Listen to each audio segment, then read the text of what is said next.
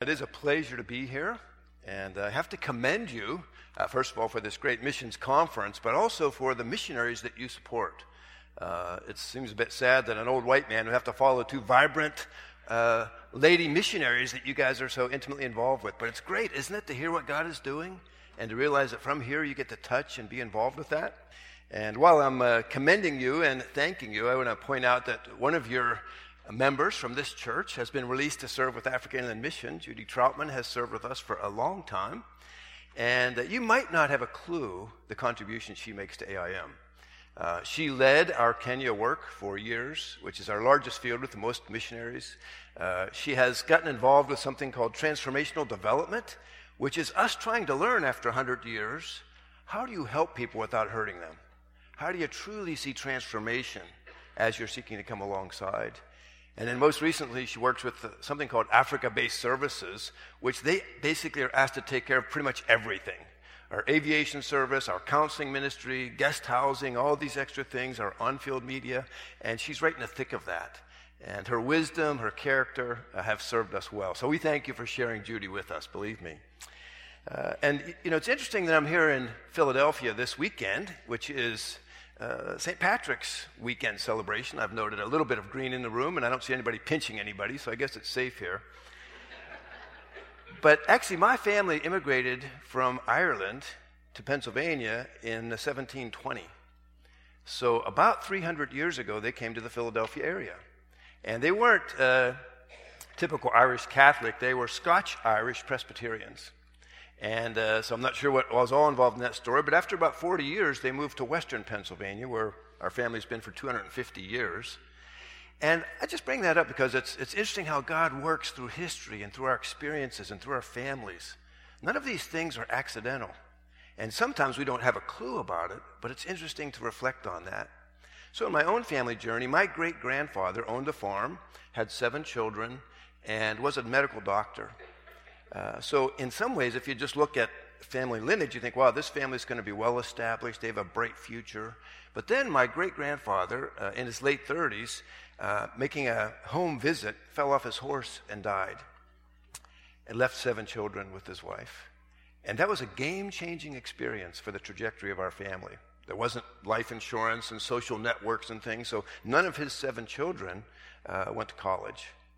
Uh, none of the next generation went to college. It was the third generation. I was part of the generation that was the first one that actually went to college in my family.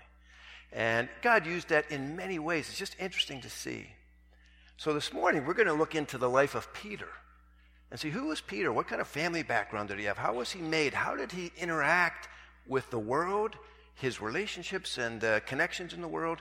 And what did he need to learn about how God saw his world? Uh, yesterday, when we met with the men, we looked at Peter being dragged along to the house of Zacchaeus. Uh, and it was embarrassing in some ways because he was a rich tax collector and not popular with the rest of the Jews. And yet, Peter learned that God had a heart for Zacchaeus, and Zacchaeus was being called into the kingdom, and it was a celebrated experience. You know, if we looked at other things, you think, what did Peter learn at the when Jesus encountered the woman at the well? What did Jesus learn when um, that woman who was known as a sinner came to that intimate dinner and anointed Jesus' feet with oil and wiped his feet with her hair. And it was incredibly embarrassing. But what did Peter learn about uh, women and those who are classified as sinners and he'd been raised to keep distance from? He was learning that God had a heart for these people. And he needed to see how he was going to learn to open his heart. Well, I couldn't uh, have had better preparation for what we're going to talk about than what we heard even about what's happening in Boston as well as Malawi. About the power of proximity. Uh, but you have to have the right attitude. It doesn't do any good to go be close to somebody unless God has touched your heart with the love of Christ for those people. So let me pray, and then we're going to look into Acts 10 this morning and see what God would help us to understand. Father, we are grateful for your mercies to us. We're thankful that someone came and shared the gospel with us, a story of your love uh, and the power unleashed in the death and resurrection of Christ. And yet, we also understand, Father, we've all had journeys, we've had uh, our groups of friends and our families leave impressions in our minds and heart that sometimes make it hard for us to see people the way you do. So I ask that your Spirit would come and uh, touch our hearts and our minds today. We want to know um, the love that you have to flow through us to others. We ask that in Jesus' name. Amen. So if you have your Bibles, we're looking in Acts 10. And uh, this is a long narrative. We won't be able to read all the verses even. It goes from chapters 10 into 11 even. Uh, the scenario is uh, Peter, of course, has preached at Pentecost. The Holy Spirit came. Uh, people are coming to faith in the thousands. Uh, persecution starts, and a lot of people have to get out of Jerusalem, including Peter.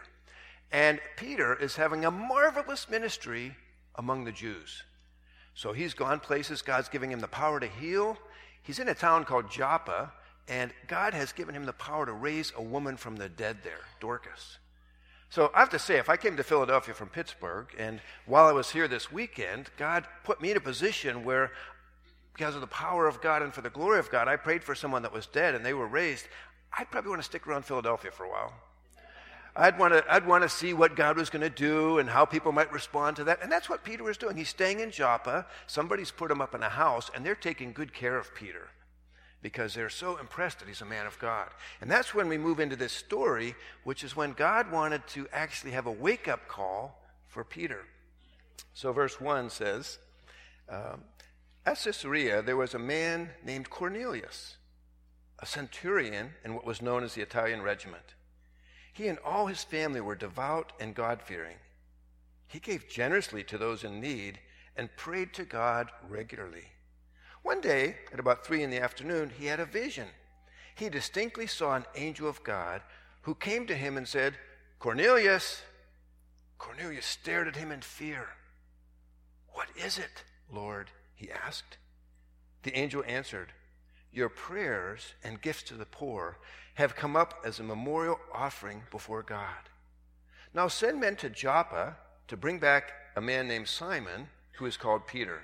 He's staying with Simon the tanner, whose house is by the sea. When the angel who spoke to him had gone, Cornelius called two of his servants and a devout soldier who was one of his attendants. He told them everything that had happened, and he sent them to Joppa. So here we have this man, Cornelius. He's living in uh, Caesarea, which is a Roman city. Uh, the Romans were ruling the whole of the Palestine area, including Jerusalem, but they preferred to have their own city with their own culture and their own temples and everything. And so they built this town, Caesarea, and that's where this centurion, meaning this uh, captain of a hundred uh, Roman legion soldiers, was staying. And so, what we would know about Peter, if he was a typical Jew, which in so many ways it's demonstrated that he was, he was not happy about the Romans dominating Israel. It was a shame to them. It, it confused them about why God wasn't releasing them and allowing them to have someone like King David bring them back to the glory days for the glory of God and the glory of Israel. So they weren't real happy with the Romans. And then to have this guy who's the head of a, a Roman uh, legion, basically, and have that kind of authority and that kind of prestige over him as a Jew would have been a painful thing. This is not the kind of guy that Peter was likely to ask out for coffee. Okay, you just have to picture. He's not really there. And, uh, and yet, what he doesn't know about Cornelius, he's thinking he's this angry, selfish, powerful man. But what Cornelius really is, is a God fearing man who loves the poor, has a heart for God already. God showed up in Cornelius' life before Peter got there. It's so important for us to understand that's the way God works. he does it in our circles as well. So Cornelius, in faithful obedience to God, basically sends a couple of his trusted servants and one really trusted soldier to go because he's got to go to this Jewish town, to a Jewish home to ask a favor. And he realizes, wow, when a, when a centurion asks for a favor from a Jew, it's going to be tough. So that's the scenario that we have what's going on with Cornelius. Let's find out what's going on with Peter. Pick it up in verse 9. About noon the following day, as they were on their journey and approaching the city, Peter went up on the roof to pray. He became hungry and wanted something to eat. And while the meal was being prepared, he fell into a trance. He saw heaven opened and something like a large sheet being let down to earth by its four corners. It contained all kinds of four footed animals, as well as reptiles of the earth and birds of the air. Then a voice told him, Get up, Peter, kill and eat. So, what we have in this scenario so far is Peter, again, he's on this role of a ministry, and he's being uh, kept very hospitably, as I have this weekend, and many other missionaries, being taken care of, meals provided for. And then he's having this prayer, and he has, in essence, uh, falls asleep and has a nightmare. I mean, this is a nightmare for Peter. This good Jewish boy had been raised to know we never eat these kind of things. It's part of how we separate ourselves from the pagan world. It's part of how we show our allegiance to God. It's part of the honor of being a Jew that we don't eat these things. And that was deeply ingrained in Peter from his family and for generations. And his culture supported that. And he has this vision with all these animals, and then God himself saying, Get up, Peter, kill and eat.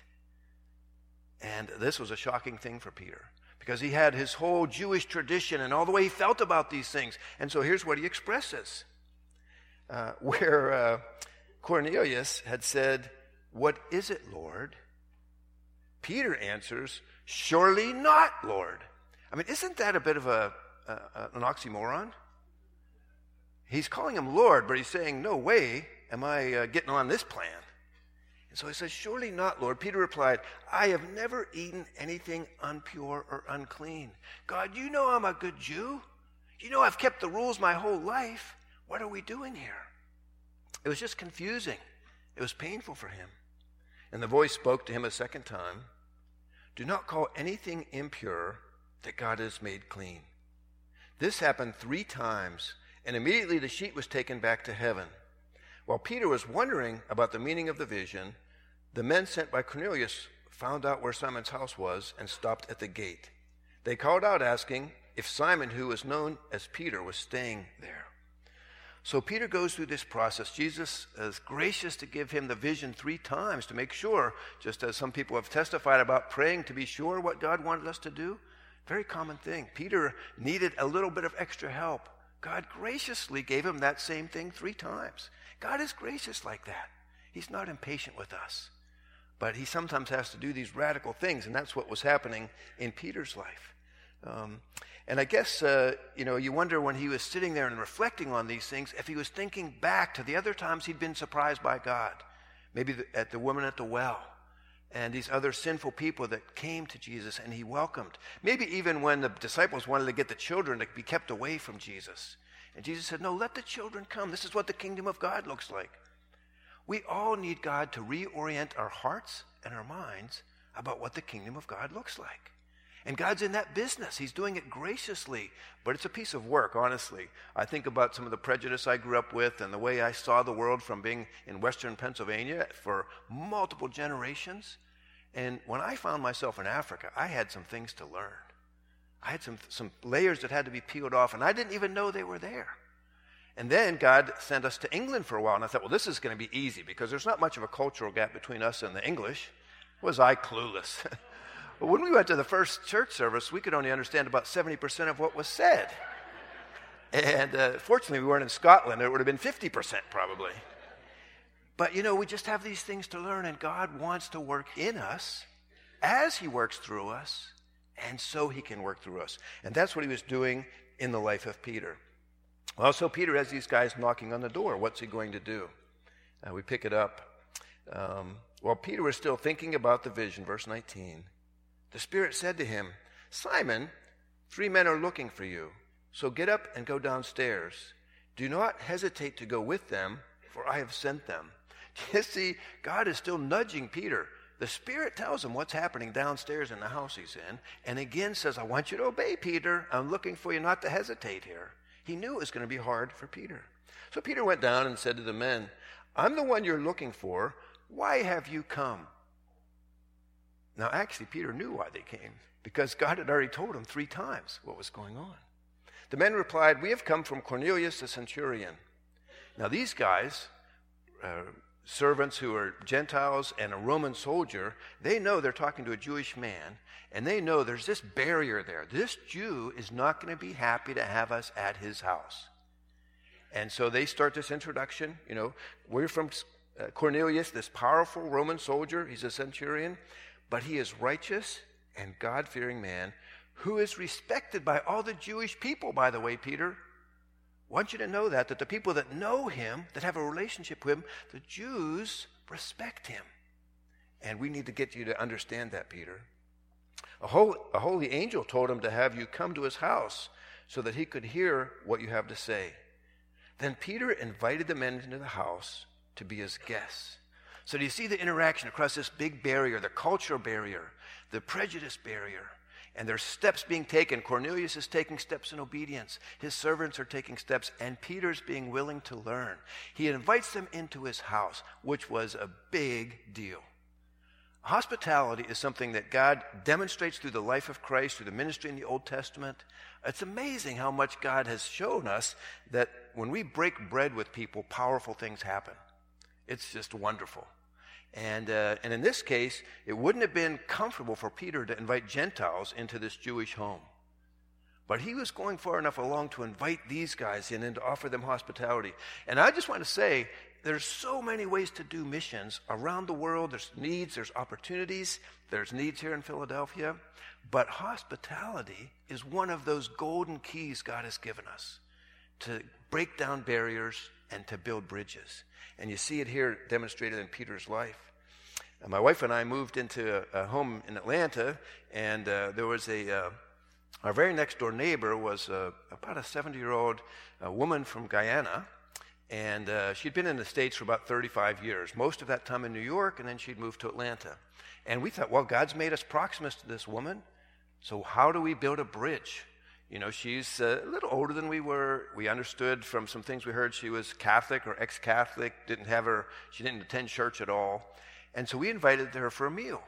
And we thought, well, you know, she's uh, ex Catholic or Catholic, we think, so we don't think it matters too much about her diet, so we cooked a pork roast. And uh, she came and then sat at our table and said, Oh, I don't eat pork.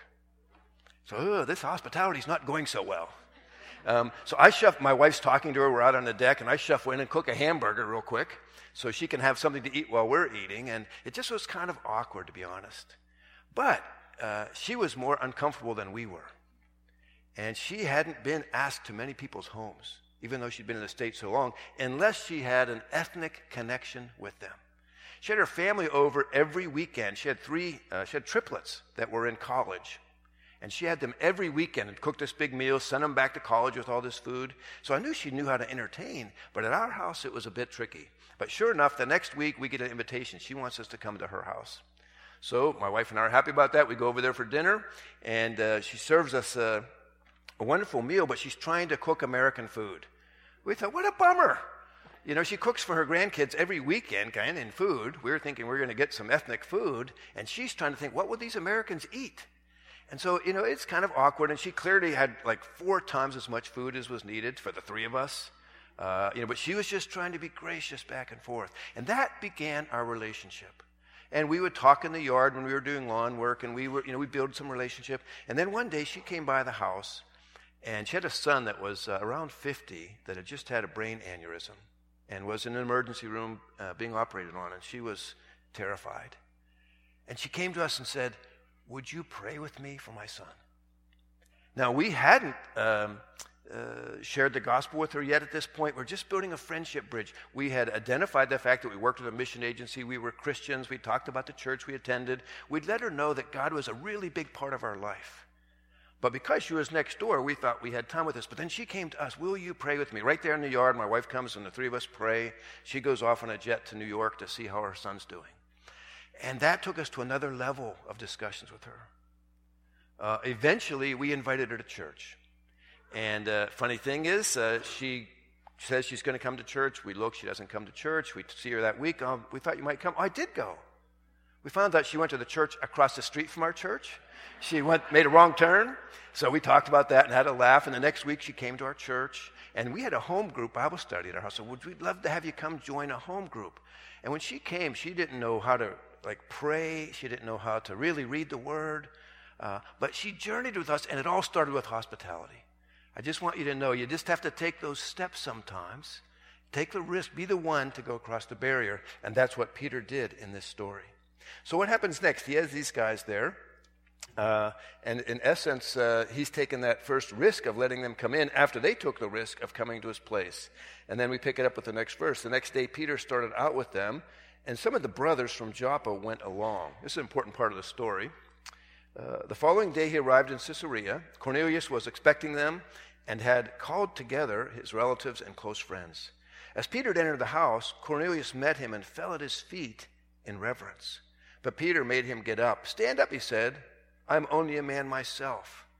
So uh, Peter shows up. Cornelius, a powerful Roman soldier, humbles himself before Peter. And Peter says, Wait a minute, buddy. We are equal before God. Get up. You don't worship me. That's not how this works. I am supposed to introduce you to God, not have you think that I'm a big deal. And that's also an important part of our going to other people. So, talking with him, Peter went inside and found a large gathering of people. He said to them, You are well aware that it's against our law for a Jew to associate with a Gentile or visit him. But God has shown me that I should not call any man impure or unclean. So when I was sent for, I came without raising any objection. May I ask why you sent for me? Peter's still asking the same question. But you know, isn't it interesting? Peter has to sort of say, You guys know, I got a chip on my shoulder. You know I'm a Jew, and a Jew should not be coming to a centurion's house. You know that, right? But here I am. So he couldn't get by w- without saying that. And he's still feeling that awkwardness that is often a factor when we're engaging somebody new, someone who's different. And Peter is just kind of carrying that. So Cornelius answered and said, Four days ago, I was in my house praying at this hour. At three in the afternoon, suddenly a man in shining clothes stood before me and said, Cornelius, God has heard your prayer. Uh, send to Joppa for a Simon who's called Peter. He's a guest. So I sent for you immediately, and it was good of you to come. That's, those are powerful words. There's a man that had a heart for God.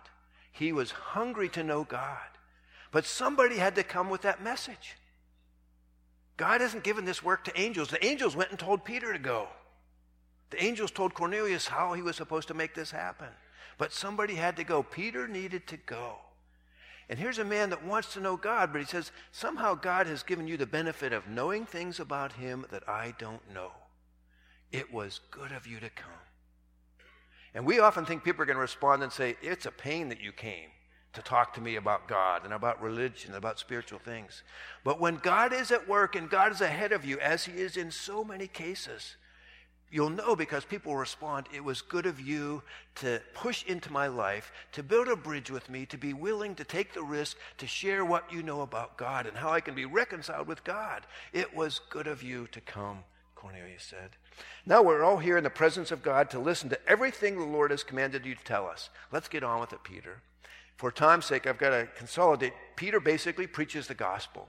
He says, here's about the work of the life of Jesus Christ, the death of Jesus Christ, and the resurrection of Jesus Christ when God proved that he was the Christ, the Messiah, the sent one. And as he's telling that story, and interestingly enough, one interesting part in this, he says, We are witnesses of everything he did, verse 39, in the country of the Jews and in Jerusalem they killed him by hanging him on a tree. So here's this Jewish man with a chip on his shoulder about the Romans. He could have said, You Romans killed him. But he says, You know, he did all of this among the Jews, and the Jews killed him. Now, I don't want to do anything anti Semitic. That's not at all the intention of what I'm sharing.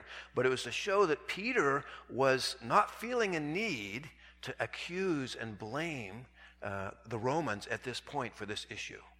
No, he said, My people messed up. Basically, they did not understand what God was doing in sending Christ. And so um, he preaches the whole gospel to them. And we're going to uh, pick it up because he says basically, anyone that believes in him is going to receive forgiveness of sins. Well, Peter doesn't get to finish. Verse 44 While Peter was still speaking these words, the Holy Spirit came on all who heard the message.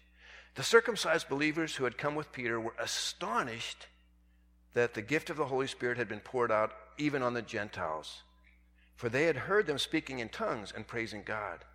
And then Peter said, Can anyone keep these people from being baptized with water? They've received the Holy Spirit just as we have, so he ordered that they be baptized. A revival broke out at Cornelius' house, and Peter could see the hand of God in it. And the wonderful thing was when he said, Why can't we go ahead and baptize these people? He didn't say, hey, wait a minute, can we get some people to come up from Jerusalem and teach them all about the Jewish food laws? What they should and shouldn't eat? Can we teach them all the rules about the Sabbath that they need to keep? Especially, can we bring someone up here and teach them why they need to be circumcised so they can become like us? None of that was necessary. God had opened Peter's eyes to say, God loves these Romans. God had poured his spirit out on them. Jesus had died for them. And Peter said, That is so clear. Let's baptize them so they can have full identity in Christ just like us. And this would be debated for years, honestly, uh, whether or not people who are not Jews could just come into the faith by grace alone, or whether they would have to in essence, be circumcised and do other things. But Peter was on the forefront of that, said, It is so clear God loves these people. It is so clear that his heart is poured out for them and his spirit is in them. Let's let them identify with us. Well, I want to share a, another story. Um, and this one happened when I went on a visit in Chad a few years ago. And I have been in missions my whole life, uh, spent some time on pastoral staff some places. Uh, but I am so encouraged that we're doing so much to reach into the Islamic world. Uh, for 100 years, AIM, with SIM and other agencies, was building a whole quarter of uh, converted people into the faith of Christianity in sub Saharan Africa to stop the spread of Islam from North Africa. That was the thought in 1895 when our mission started. And so God incredibly birthed the church of uh, the southern part of Africa. And it's an amazing church, a glorious church today, active in missions themselves. But we were thinking we needed to have a defense against Islam. So only the last 20 years where God has opened our hearts to say, don't you understand that I love the Muslims too? Don't you understand that they deserve to hear this saving message just like all these other people in sub Saharan Africa? And so we've pivoted to this. And one place we have people working is Chad. Chad's a really hot, really remote place in the center of the continent. And uh, we uh, took about uh, 80 years for us to get from the east coast of Kenya to Chad. It took us 30 years to establish a base there so that we could start sending missionaries to reach unreached people groups. There are 65 to 80 unreached people groups in different tribes living in northern Chad. And uh, so I was up there, and our, our leader there, unit leader, um, John Probst is his name, he found out two hours from the capital, there was a town called Massakori. Massakori was the heartland of the Kanembu people group. 750,000 Kanembu, four known believers. And so he started investigating whether we could do a work there. And it turns out in this town of 35,000, they built a, about an 8 to 10 acre culture center, put fences up and built two buildings in it and they wanted uh, it to be a place where people could, their young people especially, could learn English and have some other experiences that would help them access uh, opportunities in the future. But they built this place, they had no one to do anything in that place. So they said, if you'll bring some people here, we'll give you this culture center, and you can work here to teach our young people English and to do whatever else you want to do. So John came to my office in Atlanta and said, Wade, we've got this golden opportunity. There's this Islamic people group. They are asking for us to come. They've given us this piece of property to use. And so we started praying and working. For two years, we tried to find a way to get a team there, and we couldn't get a team to go. Couldn't find someone who would lead. So John was really frustrated. And I said, Well, John, maybe I need to come and bring a video team. And we'll go up there and make a, a, video about this so we can tell the story to a broader audience and see if someone will come to this open door for the gospel. So I went with this camera crew, but the problem is Chad's very, it's got a lot of terrorist activity around there uh, Boko Haram and other groups like that. And so you don't just go around filming anywhere you want to go. We had to get permission from the federal government, and in the permissions to film, they said any place you go, you've got to get local permissions as well. So don't film, don't start getting your cameras out until you've gone to local officials. So I'm going up to this town of Massakori, and I don't speak you know, French, which is the government language. I don't speak Arabic, and I don't speak Kanembu. So we've got translators with us. And I think, I got to go meet the chief, who's certainly going to be an Islamic man. And I have to ask him to be able to film his town so we can bring a team here. And I'm thinking, as you probably would be thinking, he can't be happy about us wanting to bring a team up here. He knows that we're associated with the church, that we're followers of Christ. And so I'm kind of thinking about what do I know about spiritual warfare and how tricky is this situation going to be and how much do I have to be sensitive to what's going on. And it was about 104 degrees that day, which is not unusual in Chad. And so he was sitting outside of his sort of official building. They had a like a big veranda with a huge carpet, and he and about I don't know eight or ten elders were sitting on this carpet. And they walked us up there, and you take your shoes off and you go and make all these polite greetings. Now, this guy was dressed in a black robe, a full length black robe, wearing designer glasses and a really nice watch, speaking really good French. So he was educated and more sophisticated than I had anticipated as far as meeting the chief. And I'm still wary, and I'm thinking, okay, God, I got to be really careful here. I don't want to mess this up for us. And we start talking, and he says, okay, why do you want to come? I said, well, you know, we have people in the States and in the UK and Canada and other places that are followers of Christ. But we feel if they could come here and be with your people and learn from them, and you could help them learn Kanembu, but also they could teach your young people English. And some of them might have some sports that they could teach. Some of them might have some music skills, like that great violinist we heard this morning. Uh, and they could come. We don't know who will be on the team, but they could come and help your young people. And he thinks about that and he says, You know, that culture center is right beside the high school. If they come, they could teach in the high school too. I didn't expect that response. So, the, so the other guy, John Probst, who was with me, said, Well, we're not sure who we can get on the team, but what if we brought a medical person? Would you allow us to bring any medical people to your town? And he said, Oh, the government came and built a clinic for us, but there's no one to staff the clinic. Our women and our children die in inordinate numbers. If you could bring some medical people, that would be terrific. So we talked about some more ideas. The next thing you know, he's turned and talking to the elders in a language I'm not following. And the next thing you know, these elders get up and leave. And I'm thinking, you never know what's going to happen when you're in a place like this, you know?